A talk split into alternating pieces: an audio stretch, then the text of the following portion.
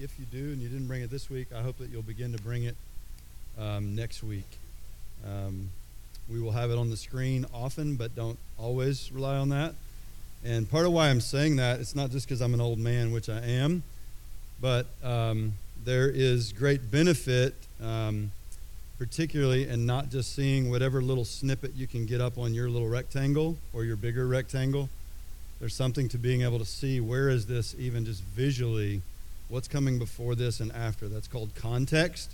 If you're newer to our church, um, that's really important because I'm not going to get up here and go, let me tell you some stuff that I, I think I want to drive home at you and I'll figure out a verse.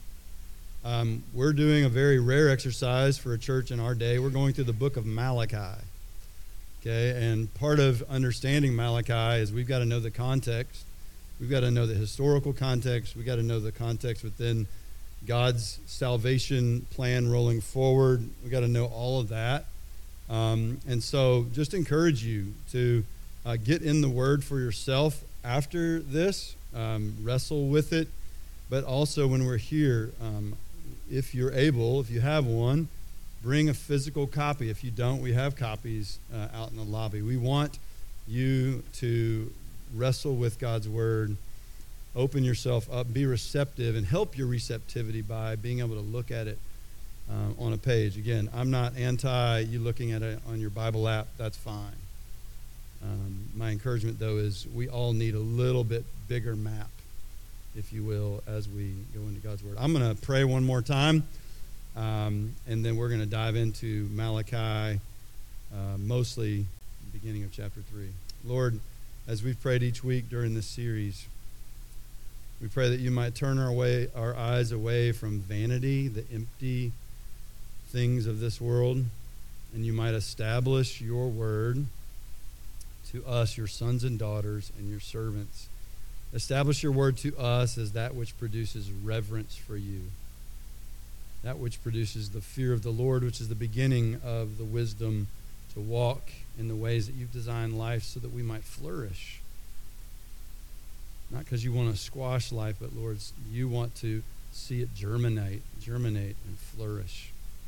So may we flourish a little more because your Spirit helps us to understand your word and gives us the, the eyes to see, the ears to hear, the power to walk in it as we leave, so that our worship is not just in this moment, but a way of life. We love you and give ourselves to you now. In your name, amen. Testing, testing, one, two, three. You may have heard those words, or if you're a Saturday Night Live fan, I think Tom Hanks used to do sibilance, sibilance. I'm not. That might actually have a sound tech meaning. I don't know. But testing, testing. One, two, three. If you show up early enough here uh, on a Sunday morning, you may hear them doing a sound check. That's what you do in front of a mic. Um, is you speak into it, you sing into it, whatever, and often testing, testing, one, two, three. I actually read something this week that that's not very helpful. That there's a lot more you miss as a sound guy. I don't know, I'm going to look back there. There's evidently some people, really smart people, said, no, no, no, that's not near enough what you need to understand if the sound is of good quality or if there's static, and, and if you will. And so, um, but testing, testing, one, two, three, I say that as a play on words because we're going to actually see testing in our passage today. Uh, the people are being tested just because life is difficult. We'll talk about that in a second again the people themselves are testing God, and then strangely, God gives an invitation of a certain kind of testing of Him, which most of us walking in here this morning go, no, no, that's illegal. Well, we'll see what God has to say about it. But this passage, testing, testing, is what we're going to see and hear as we re-enter Malachi's world around 432 BC. That's not an exact date. Nobody knows exactly when but it's sometime um, around that 430s BC range. But man, is it 2023 ish. As has been prayed by Eric, uh, by Brian, um, we've got a lot of uncertainty in our world. We've got a lot of painful things. That's in the macro. Many of you, many of us, are experiencing pain, difficulty, uh, agonizing over things we can't control or we just can't see or put them, put them together, make sense of them. And then on top of that, in the macro, to kick more dust up, if you will, constant threats of war, economy spiraling down, crops failing, corruption in politics, corruption in religious leadership. It's a harsh and hostile time.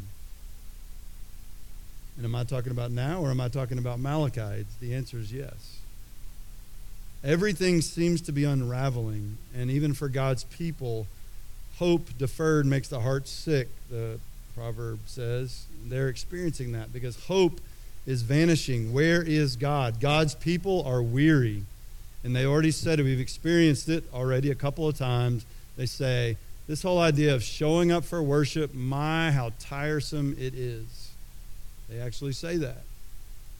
And then they, uh, a couple other times, they mention it being weary. Well, today we're going to begin with these shocking words in Malachi 2 17. Malachi 2:17 it'll be on the screen. These shocking words You have wearied the Lord with your words. Yet you say, How have we wearied him? Let me tell you, God says, in that you say, Everyone who does evil is good in the sight of the Lord, and he delights in them. Or, Where's the God of justice? The shocking statement there is he says, You have wearied the Lord with your words. Now, it's not the words themselves, it's the heart that uh, those words are coming out of. Jesus told us, out of the heart, the mouth speaks. And he's saying, as you speak, as you sing, whether you say it verbally or you think it internally, to say that this whole business of worshiping God, what's the point? Where is He? Because I look around and I see those that I think are wicked and they're living fat and happy, which I know in our culture is not good, the fat part, I think. But for them, that was it. They're living fat and happy, and they have no hard stuff. How does that jive, God?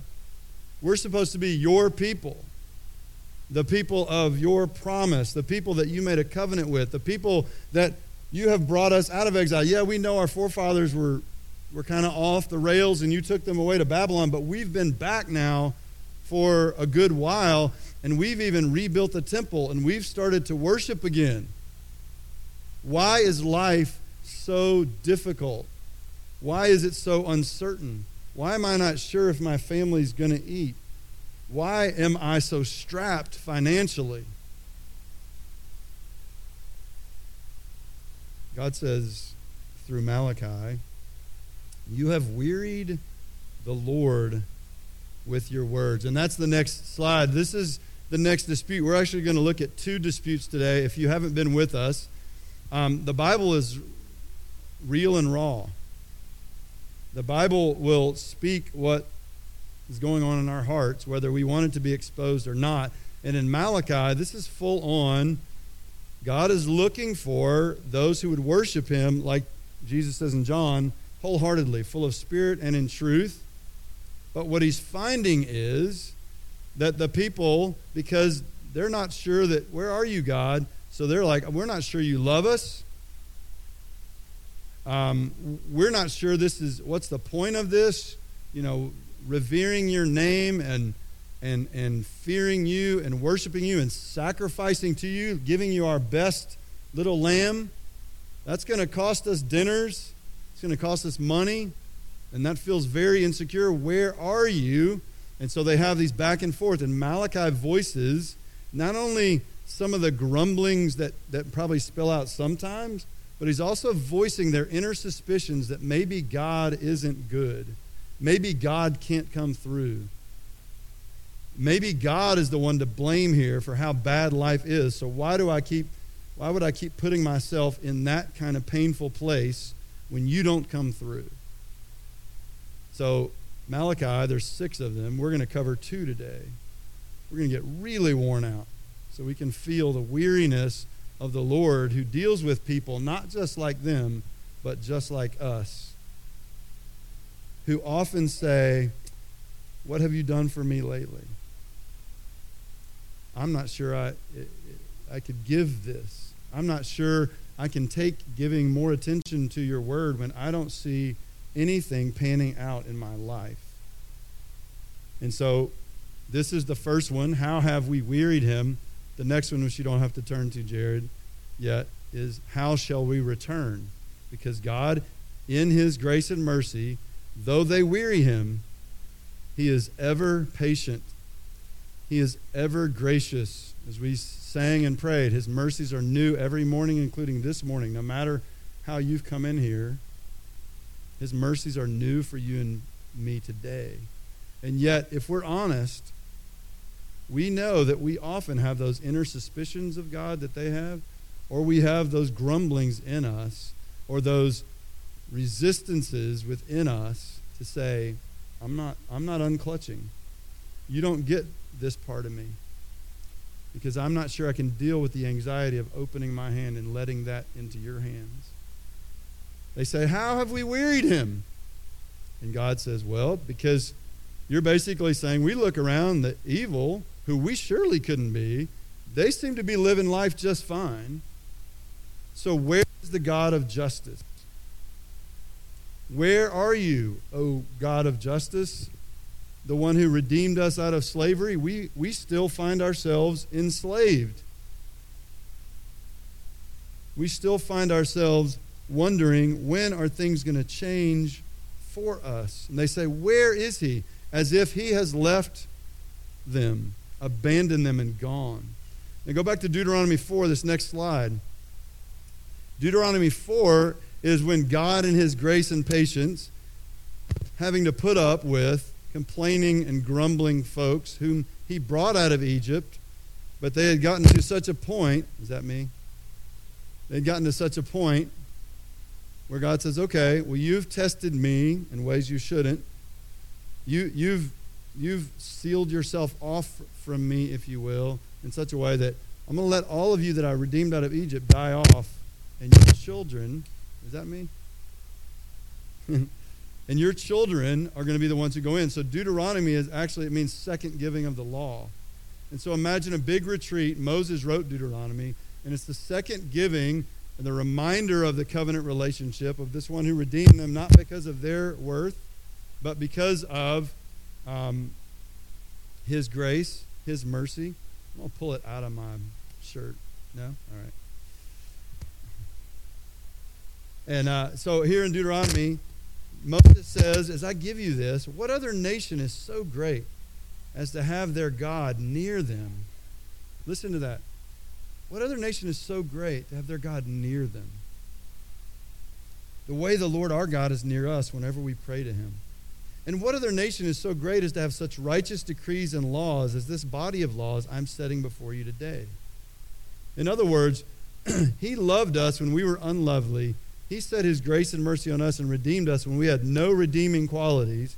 And now, being him, the one who loved us before we were lovely or could be lovely, now gives us law. How does Malachi start? If you sneak a peek back over to chapter 1, verses 2 to 5, he says, I have loved you.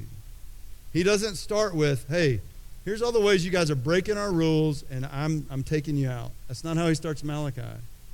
He doesn't start with any commands. He says, I have loved you. And when he says it in that tense, he's saying, I have loved you I am loving you and I will love you. And John, Jesus would say, There's nothing that can snatch you out of my hands because of my perfect love. But again, where reason why these questions are bubbling up, the reason why they're saying, Where's the God of justice? is because of the situation going on. Because the covenant he made with him, if you obey me, I will bless your socks off. But if you disobey me, because you're mine and because I love you, I will discipline you.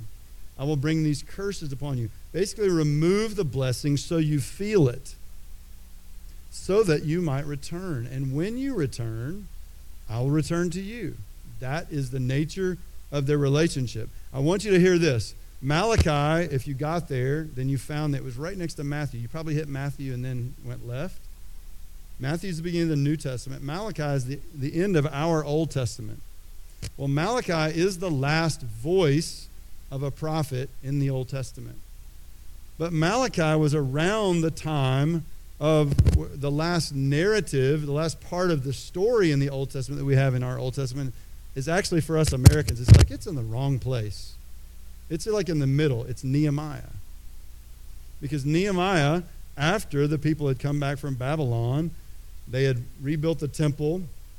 Worship is happening, but the walls were down, and Nehemiah came from Persia and helped rebuild the wall, and also, with Ezra's help, began to reorder people, uh, the people of God, with realign with the Word of God. And they began to say, Yes, we want to return to, to Him and we want to worship Him. And in chapter 9, I want you to see this is the context with which Malachi is speaking. Nehemiah, as the leader of that time, is praying. This is his prayer. However, he's talking to God. You are just in all that has come upon us, for you have dealt faithfully, but we have acted wickedly. For our kings, our leaders, our priests, our fathers have not kept your law or paid attention to your commandments and your admonishments with which you have admonished them. But they, in their own kingdom, with your great goodness which you gave them, with the broad and rich land which you set before them, did not serve you or turn from their evil deeds. Behold, we are slaves today. And as to this to the land which you gave to our fathers to eat of its fruit and its bounty, behold, we are slaves in it. Its abundant produce is for the kings whom you have set over us. Why? Because of our sins. They also rule over our bodies and over our cattle as they please. So we are in great distress. That is an understatement. They're in great distress. I want you to hear. I'm going to take it out. Um,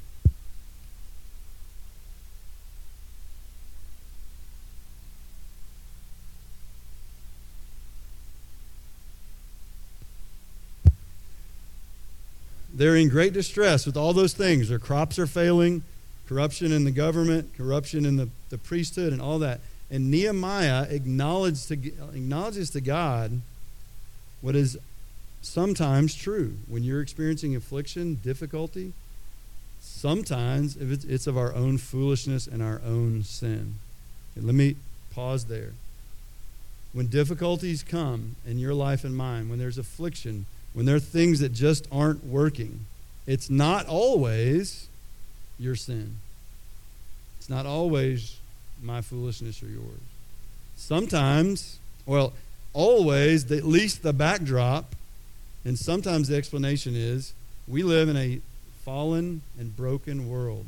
Since Adam and Eve sin, this sin, uh, sin has, has fractured and broken this world. And Therefore, stuff just doesn't work sometimes, and stuff is against us at times. Second reason why difficulty comes sometimes is because there's some other sinful people who are wronging you.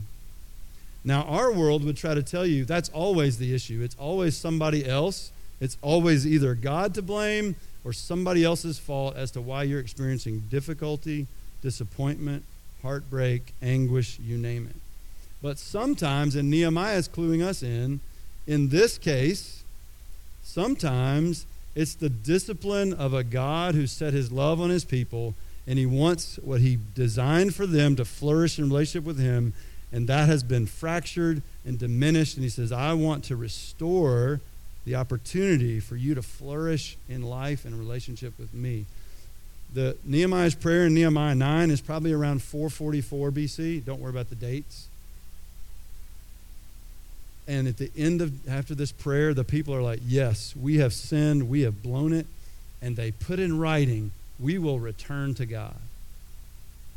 The reason why I told you the dates, 444, Nehemiah goes away for a decade probably. And he comes back in Nehemiah 13 and finds out, oh, we didn't do squat with what we said we were going to do. That's why I'm saying Malachi is 432. We don't know exactly. What I am saying is the people They were at the last night of camp, and it was around the campfire, and they all repented, and they're like, We are horrible people, and we return to you, God. And here it is in writing. And even not only us campers around the campfire, our counselors repent. We're all in. Here it is in writing. And they didn't do it. And they didn't do it for years. And the corruption got worse. And then Nehemiah returns. And he finds there was corruption where people are stealing from God. They're storing, they're, they're letting people sleep near, you know, somewhere in the temple. Um, he's he has to go, what in the world? And has to clean house, if you will. And Malachi is the voice of the prophet saying, God is saying, You are wearing me out. Now, when I say that, I want I know you're probably going, wait, I thought God doesn't get tired. You're right. Isaiah 40, right? Do you not know? Have you not heard? The Lord is the everlasting God. He does not grow tired nor weary. Absolutely right. Also in Scripture, we're, we're told that God never sleeps nor slumbers. God doesn't get tired. He doesn't need a Sunday nap like you do. He doesn't need a Wednesday nap. He doesn't need melatonin. He is ever energetic, if I can say it that way. He is life itself and teeming with life that will not be exhausted. But when he uses weary here, weary here is a, a way to vividly convey that God's patient and gracious endurance of his people's rebellious and insulting attitude toward him. He's still patient and he's enduring, but it's with a divine sigh. Now, every one of you who's a parent in here knows that. His love doesn't change for his people. Your love for your child doesn't change, right? But when the 27th time of them going against you, talking back to you, whatever, and you're not even close to being a good, a, a, a perfect parent. You're a good parent, sorry. A perfect parent. He's the perfect one. And he's saying, this doesn't match, this isn't fitting my worth and all that I've given you. But I'm still, I'm not going out, I'm not loving you. I'm just going, you weary me. Because I know where life would be fuller. And that's if you would be full hearted with me. So he says, You have wearied me with your words. And their question is, Where's the God of justice? Because we look around and we see stuff that just doesn't make sense and it hurts and it's hostile. And why are you letting us as your people suffer so? Where is the God of justice? Here's what they're saying in our way of saying it you're not who we thought you were. And some of you, I would say, you might be younger uh, in, in your faith. Some of you might be in this place and you're older in your faith. You may have come to faith in Jesus Christ because somebody scared you to death and you're like, I better get that ticket to heaven. Or a lot of times nowadays, they'll say, hey, if you'll trust Jesus, everything will go incredible in your life and it's nothing but trajectory up. And all of a sudden you're like, ooh, that, that hurt. Wait, why didn't this come through? Where are you? And they're saying, you're not who we thought you were. They needed their picture of God informed. They needed it corrected. They needed to know well, where are you, God of justice? And he says, Well, here's my answer. Verse 1 of chapter 3. He says, Behold, pay attention. I'm going to send my messenger, and he will clear the way before me. Let me stop here. I'm going to kind of go quick through the, the rest of the text. I want to start the, the deal with man. What a hard place they're in. Here's God's answer, to, and here's his answer to you and me. Where am I? You think I've abandoned you? You think I don't care? You think I can't handle things? For us, we're looking back. This is 400 plus years before the person in 3 1 shows up on the scene. The person in 3 1, look at it again. Behold, I'm going to send my messenger, and he will clear the way before me. Who is that? John the Baptist. Prophesied in Isaiah 40. He's going to you know, make make a way for the for the one of the Lord who's coming. He's going to clear it.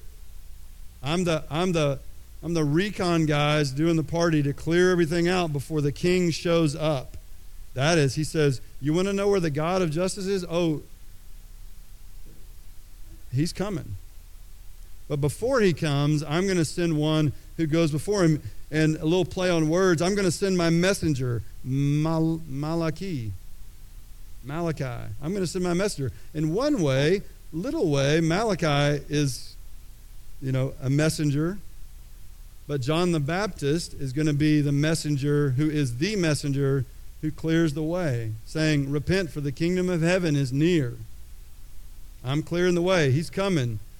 And then he says, you know, behold the Lamb of God who takes away the sin of the world.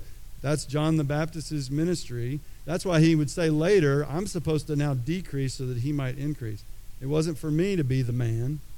It was for him. God says, You want to know where the God of justice is? You want to you want to say that I delight in evil? You think things aren't really fair? He says, You're going to see. You want to see who I am and where?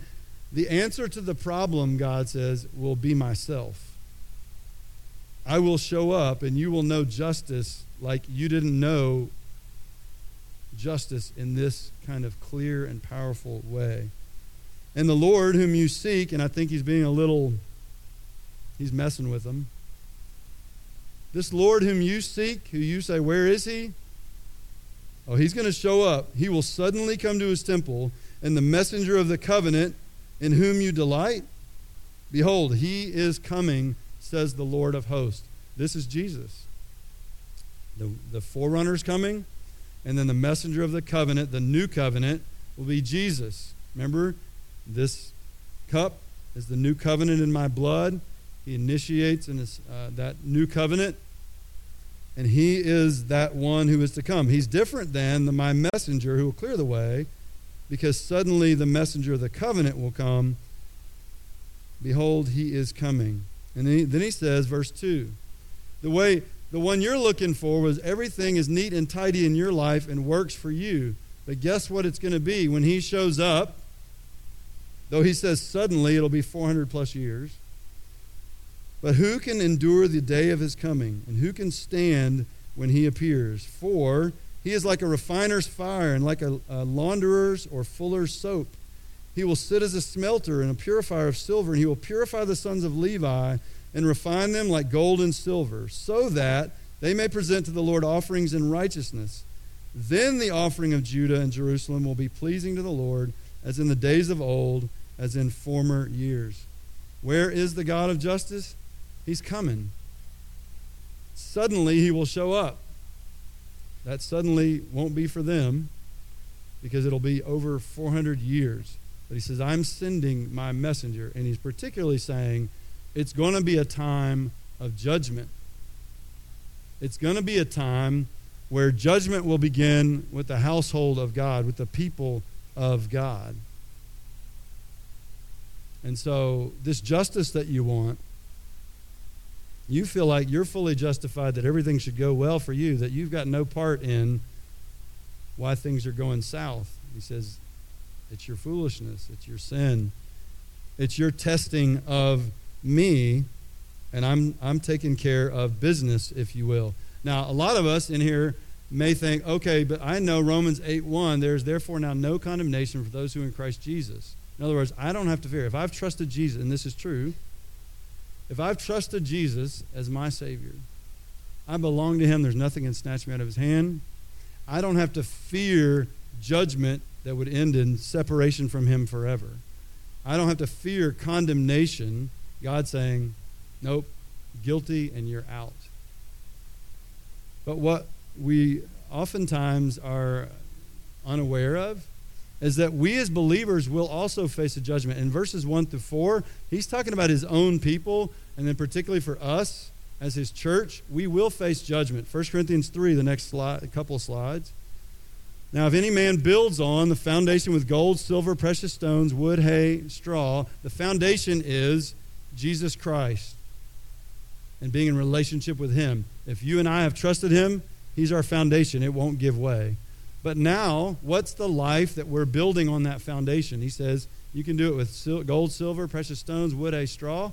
Each man's work will become evident, for the day will show it because it's to be revealed with fire. And the fire itself will test the quality of each man's work. If any man's work which he's built on it remains, he'll receive a reward. That's what we can look forward to.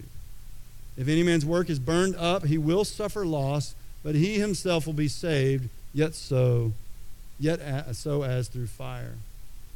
He's saying we're all going to face uh, elsewhere. It's uh, it's called the bema, the judgment seat of Christ. You and I don't have to fear. Nope, you're not in. We belong to Him because of His grace and mercy and, and our faith in Him. And then He says, What will you do with the life I've given you and the, the gifts I've entrusted to you? How will you build a life that glorifies me? He says, If you do it with wood, hay, stubble, it's going to burn up at my judgment. My eyes of fire, though loving and gracious, it'll burn off all the dross. That's what he says in Malachi. Like a refiner of metals, the dross will go off. Why? Because he, cause he's a mean metal worker? No. He wants to get the dross out so the beauty and the strength would be, in, would, would, would be brought out, would be uh, purified, so that the best of the best would come out. He's saying, That's what I'm after. So, me taking you through what I'm taking you through right now, you need to trust that I'm after good. Uh, we should watch the video. We reflected on it a little bit during the songs. Romans 8:28. I almost didn't show that video because you cannot read Romans 8:28 without Romans 8:29 and 30. Because we read it and we say, "Well, I know that God causes all things to, uh, to work together for good," and we think my life is going to be good good in how I define it. It's going to be good for me. It's going to be pain free. I'm going to like kind of float on air and all of life's going to come to me. 29 and 30 tell us what the good is. For those whom he foreknew, he also conformed to become, uh, also predestined to become conformed to the image of his son. That means there's going to be smelting, refining, burning off, because he's going to be using everything, good, bad, and ugly in your life to make you and me more and more like his son Jesus. And the judgment seat of Christ is where we get to, um, hopefully, that helps us say, wait, I want to live in such a way. That I hear, well, well done, good and faithful servant? I want to hear, enter into your master's, the joy of your master. I want to hear, I want to receive reward from him, not because I'm after the reward as much as, as that satisfaction of, I have lived pleasing to the Lord. With the judgment seat of Christ, it's not like, I don't know if you're in or not. He says, Woo, some of you, some of us, we got in, but a little smoke coming up. And that is the first four verses. But then, verse 5 Then I will draw near to you for judgment, and I will be a swift witness against the sorcerers, against the adulterers, and those who oppress the wage earner in his wages, the widow and the orphan, and those who turn aside the alien and do not fear me, says the Lord of hosts. Why? Verse 6 For I, the Lord, do not change. Therefore, you, O sons of Jacob, are not consumed. You're saying, where's, where's the God of justice? Well, he's coming, and he's going to bring justice, and he's going to start with the judgment with the household of God first. And then he says, then I'm going to then I'm going to go to those who don't belong to me, and they're going to receive judgment. And that's really the second the second coming, and that's that judgment for those who um, are non-believers. But then he says, uh, he comes back around to really the whole question. You question, where am I? You, you, you're blaming me for your difficulty. You don't realize I do not change. Hold on. Go back. He ties one thing in, though. He says, I do not change. Therefore, you, O sons of Jacob, are not consumed. He says, You want to know an evidence that I'm that I'm with you still, that I'm that God that's so near? And what how what other nation has a God so near? I'm near and I'm wearied by being near to you at times, like a parent. He says, But I haven't wiped you all out. You deserve to be wiped out. But I haven't wiped you all out. Why? Because I am always true to my word. And I said I would preserve for myself a remnant. And out of that remnant is going to be becoming the one who I said will come. He says, I don't change. It's the immutability of God. He doesn't say, well, eh. He sticks to and he's faithful to his word, and he's particularly faithful and loving as a father to his people, like in Hebrews 12. Hebrews 12, he says, you know, don't we shouldn't regard that lightly. My son, do not regard lightly the discipline of the Lord, nor faint when you are reproved by him. For those whom the Lord loves, he disciplines, and he scourges every son whom he receives. It's for discipline that you endure. God deals with you as sons. For what son is there whom his father does not discipline? In other words, I, I tell our boys, like, part of the reason why I give you a curfew is when I was in high school, there were a couple of my friends had zero curfew, and they would they would sometimes not even come home all weekend. And if they came home, they weren't sober, and they were also on other things. And a couple of them are dead now. And because I love you, there will be certain things that feel a little bit restricting or there will be course corrections, or there will be hard conversations that hopefully will be moved into with gentleness and patience and tears. But like the author of the Hebrews says elsewhere, I'm convinced of better things for you. I'm convinced of what, if you would give wholeheartedly yourself to God and return to Him again, there might be a flourishing that He always intended. And so God enters into discipline with us not because he's a meanie, not because he's just awful, but he's fierce in his love for you and for me. Our problem is, verse 11 all discipline for the moment seems not to be joyful, but sorrowful. It is. Pain hurts. Yet to those who have been trained by it afterwards, it yields the peaceful fruit of righteousness. What God is after with the people in Malachi's day is I'm seeking to bring about fruit of repentance in your life. He says, So I do not change. Therefore, let's talk about you.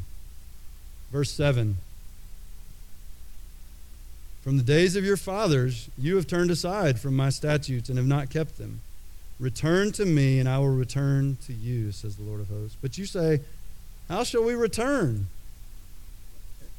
In other words, there, there, there's almost a tinge of, wait, us? We need to return? how, how is that? He says, Well, I've already, I've, I've already told you, you question my justice or my faithfulness to what I've promised. I, I'm, I'm right there, steady hand. My plans, my promises are moving forward, and they will move forward, and it will involve justice. And so now let's talk about you. From the time that we've entered into this covenant, your fathers, you have a track record. The apple doesn't fall far, fall far from the tree that I've had to deal with a stiff necked people, obstinate, resistant, distancing from me. And like we've seen in Malachi, going, eh, I don't want to give up our prize lamb. Let's take little Timmy here. You know, just picture a lamb with like an, an eye patch and one and three legs. Let's take that one. And the priests were in trouble, right? because they're the ones supposed to be representing God to the people and God's standards and God's value and worth, which is what worship is to declare his worth. They should be saying, Give your first and your best because he's worthy of it. And he's the one who, anything you have is from his hand. So put it back in his hand as a way of declaring his worth and your trust. But they weren't doing it. He says, Let's talk about you. I don't change. But boy, Nehemiah 9, you guys wrote a promise Nehemiah 13, several years later, you still haven't come through on that promise. In fact, you've kind of gotten worse and unraveled more in terms of how you treat me. How shall we return? Well, God answers them in verse 8. Will a man rob God? Yet you are robbing me. But you say, How have we robbed you? He says, In tithes and offerings. You are cursed with a curse, for you are robbing me, the whole nation of you. Bring the whole tithe into the storehouse so that there may be food in my house. And test me now in this, says the Lord of hosts, if I will not open for you the windows of heaven and pour out for you a blessing until it overflows. Then I will rebuke the devourer. The devourer is meaning those insects that are eating your crops. and those other things that are making the barns a little, you know, less full, then I'll rebuke the devourer for you, so that it will not destroy the fruits of the ground, nor will your vine in the field cast its grapes, says the Lord of hosts. All the nations will call you blessed, for you shall be a delightful land, says the Lord. How do they get to that place? Return to me. How do they return? It, it's a little off putting to us, but he says, giving. He says, Test me in this.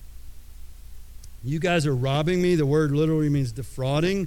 Think the picture of Ananias and Sapphira in Acts.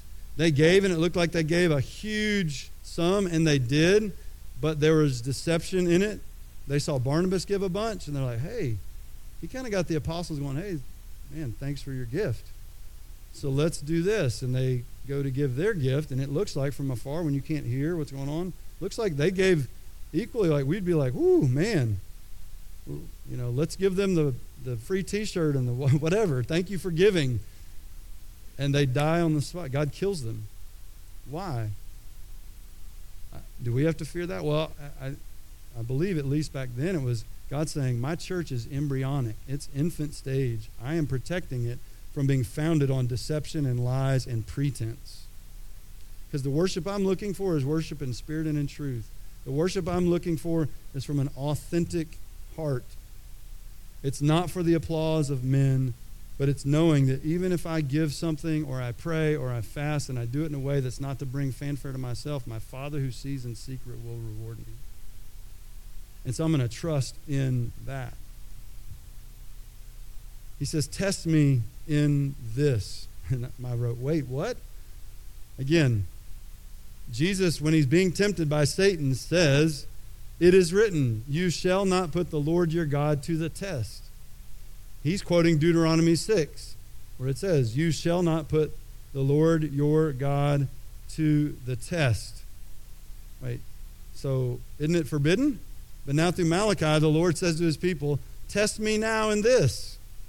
The this is demonstrate my worth and your trust in me by giving me your first and your best, even in lean and mean times. I don't know if you've ever been there, but we as a family talk about, you know, we want to be generous, we want to be grateful, we want, and we try to say it here. Your giving is an act of worship, and it's a way of investing what God's doing in and through Allen Bible similar to what there's God's saying, there's not food in my house. The priests aren't being taken care of. Worship is raggedy. So let's start there. And he calls it tithes and offering. You won't hear us teaching on on tithes here. This isn't to bash that. If that's kind of where you are, tithe literally means 10%. I will say this the tithe for them was more than that probably uh, within 22 to 27 percent, and some years it got up to 40 percent. I think most of us don't believe in it like that. And now that's not the that's not the point. That's just to give you a little bit of uh, background. But we believe that what God gives us is that opportunity to do what is fitting and generous because He's been generous with us and 2 Corinthians 8 and 9, we taught on this last fall. In that, um, those two chapters, Paul talks all about generous giving. He never gives a command to give. He says, but God loves a cheerful giver. He's not saying don't give. He's not, he's not doing anything like that. But he's saying what God wants is for that gift to be in such response to his worth. And yes, it will be sacrificial like his gift, which we'll look at in just a second, the gift that he gave his son. But it's fitting, it demonstrates trust, and it's me unclutching. And so for us, says, Test me now in this. He, he's saying, Are you giving your first and your best? Uh, each one must do, Paul says in 2 Corinthians 9, each one must do as he's purposed in his heart, not grudgingly or under compulsion for God loves a cheerful giver. So you may want to start with a generous tenth. That's great. We won't you won't hear any negativity toward that.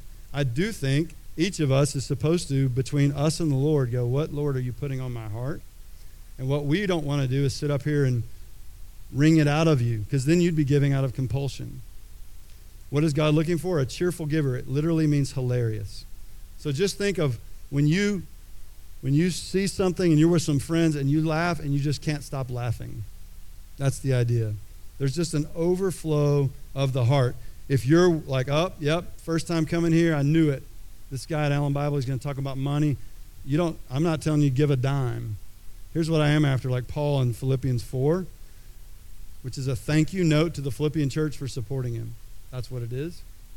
He says, Not that I seek the gift itself, like what you give, but I seek the profit which increases to your account. What's the profit? It's what God is doing in that person's heart when they let go of what could easily be clutched, especially in lean and mean times, as a way of saying, God, I want to invest in what's eternal and what you have put on my heart. So test me? Yes. When can we test God? We see Abraham do it. We see Gideon do it. We see Elijah do it. We can test God when it's according to his will, consistent with his promises and plans. It's for his glory, and it's out of a heart of faith and simple obedience. When it's not okay to test the Lord, which is probably verse 17 and most of Malachi's people response to God, it's when it's against his will, when it's, it's challenging his promises, his plans, and his intentions, when it's for my own interest, and when I'm doing so, I'm, I'm seeing the world I'm clutching out of fear and anxiety or contemptuous rebellion. Then I'm just testing him because I'm like, I'm trying to fi- find a way to justify self indulgence and distance from you. All this does is breed disappointment, greater contempt, and a hardened, hardened heart. And what God is really after is the heart. Jesus himself said, store up treasures in heaven. He says, For where your treasure is, there will your heart be also. But he tells us there's an impossibility. No one can serve two masters. We cannot serve both God and mammon. What is Jesus after? Jesus need your money? Does God need your money? No. What he knows is where my treasure is, where my investment of my money, my time, my attention, where I put that, I will grow devoted to it. We say it often here Lord, help us to give you our attention so that our affections might follow. And boy, we are a continuously, partially attentive people. We are distracted. And God says, return to me is a return to wholeheartedness. So, my simple question to end, and I'm going to have the worship team come up, is how will you return to Him? Beware of drift. The people had drifted and they were they were becoming embittered. They were becoming those who are like, I can't trust you, God. So therefore, why would I give? Uh, why would I try to stay consistent and faithful with this rule you've given me, your command? Well, God is gracious enough, though He may sigh, to say, Return to me, and I'll return to you. And judgment begins with the household of God, says in 1 Peter 4. Let that be not a guilt trip, but an invitation. For some, it may not be starting with, well, how am I viewing money? How am I am I clutching to it? For some of us, it may be some other area where we are just resistant to allow the Lord to have all of us. Because, if we're honest, most of us are weary, and I've said this before quite a bit this past year, but the antidote to weariness and exhaustion isn't let me catch up on my rest. If you need some hours of sleep, great. But the antidote to exhaustion, particularly as is described here, and a weariness to worship, is wholeheartedness. The reason why Jesus says, "Where your treasure is, your there will your heart also." Uh, heart be also. You can't serve. He wants your heart to be restored to him. And so he says, I don't want those clutches, you clutching your stuff and your possessions. They are often an indicator, they are an indicator of where our true worship, our true trust is. Worship team, come on up.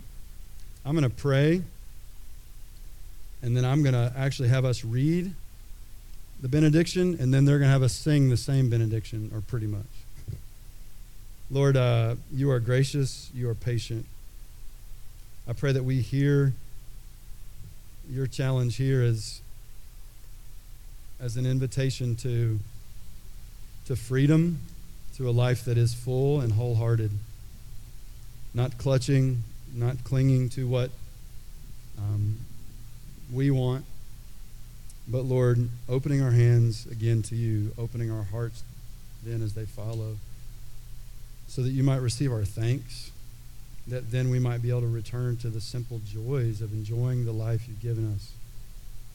Like Agur, Lord, we pray that you not give us too much or too little, because we don't want to deny you. Uh, we don't want to steal from you or profane your name, but we simply want to devour the portion you've given us because you are a good God. Where we've questioned your goodness or faithfulness, and we question whether being generous just some preacher saying I ought to give.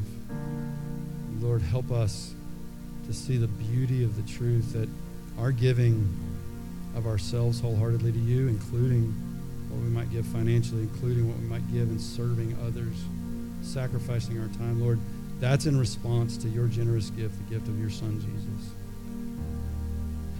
And so may you hit our hearts with gratitude. May you woo us out of the anxieties that seem like we're being really responsible people if we'll just keep worrying and wringing our hands.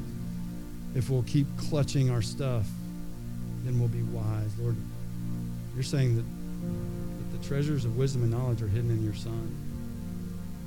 May we find him more beautiful than when we walked in here. And Lord, may he be beautiful as we look to him because you say those who look to him are radiant. May the radiance of Christ mark us as a people so that others are drawn to him. Pray this in his name.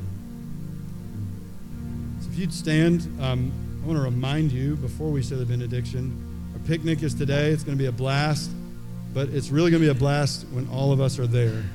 Even if you're like, hey, I'm not a social person or I can't play pickleball or whatever, just come hang out. Um, we need the fellowship together. There are maps in the lobby. Don't trust your GPS, is what I'm told. So there are maps in the lobby under the TV on the left. There's a black table. Pick up a map before you go, and it starts at 4:30. Now we're going to do this three ways. I'm going to say it first as a blessing and benediction over you. Then, because we're the priesthood of believers, you're going to say it out loud together, and I'm going to be quiet. And then they're going to lead us in singing the same benediction, and then we're just dismissed. All right? The Lord bless you and keep you. The Lord make his face shine upon you and be gracious to you. The Lord turn his face toward you and give you peace.